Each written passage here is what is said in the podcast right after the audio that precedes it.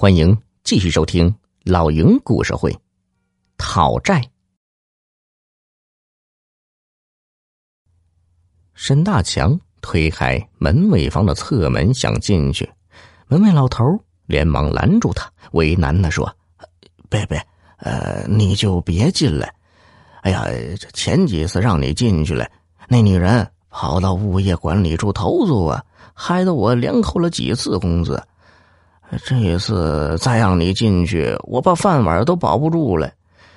要不你就在这里候着吧，他总得打这出来，不是吗？沈大强一听，将伸进门里的脚又缩了回来，一脸惭愧的冲着老头笑了笑，连说了几声对不起，然后他就跑到马路边，靠着一棵香樟树坐了下来，守株待兔一般盯着大门一动不动。不知过了多久，沈大强在迷迷糊糊中突然听到小区的自动门一阵咕噜响，接着传来门卫老头的一嗓门大喊：“哎呦，云老板，早啊！”沈大强一个机灵惊醒，只见一辆黑色的高档小车从小区里出来。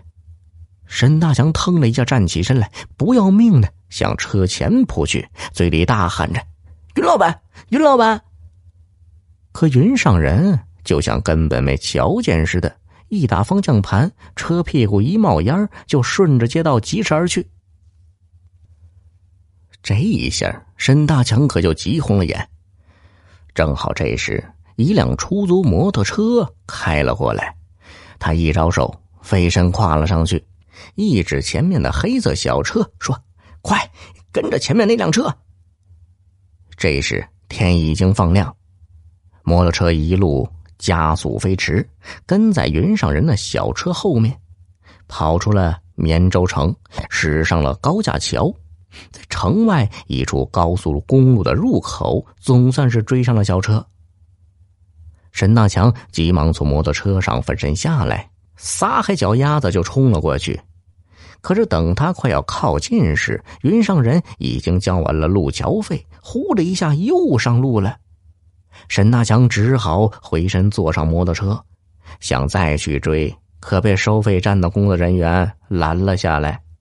这高速公路是不允许摩托车通行的。眼看着云上人的车扬长而去，沈大强急得抱着脑袋蹲在地上，不知如何是好。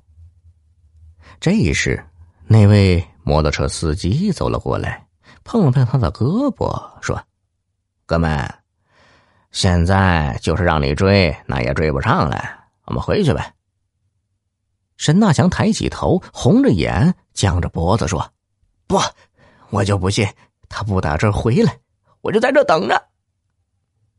摩托车司机呀，扑哧一声笑了。等他要是十天半个月不回来，你也等。沈大强一咬牙，他一年不回，我等一年。摩托车司机见他一根筋的样子，就回头看了一眼摩托的里程表，把大手一伸：“好吧，要等你在这等。”我可没时间陪你在这磨洋工，给钱吧，送你十几里公路，收你三十，不多吧？沈大强听了，赶忙起身摸口袋，这一摸呀，他傻眼了。早上出门时，身上那几十元钱都被几个民工掏光了。他哭丧着脸说：“哎，大兄弟，我出门时忘了带钱，要不……”摩托车司机一听，牛眼一瞪：“没钱，没钱！你叫什么车？想坐霸王车？找我打吗你？”说着，上前一把揪住沈大强，蛮横的把他全身搜了一个遍，真的是除了一袋子干馒头，就没发现一个子儿。摩托车司机气得一挥手，将沈大强推搡出去丈八远，摔了一个大马趴。然后骂骂咧咧的跨上摩托车走了。可是不一会儿啊，他又回来了。原来，这摩托车司机尽管人高马大，却是个口恶心善的人。他跑出了二里路，又折了回来，对着沈大强按了按喇叭，问道：“我看你也不像是坐霸王车的混混，这么着吧，你这急巴巴的追人家干什么呀？你刚才追的是不是叫袁尚仁呢？不认识他。”老铁们，本集已播讲完毕，多多分享转发哟，老云拜谢了。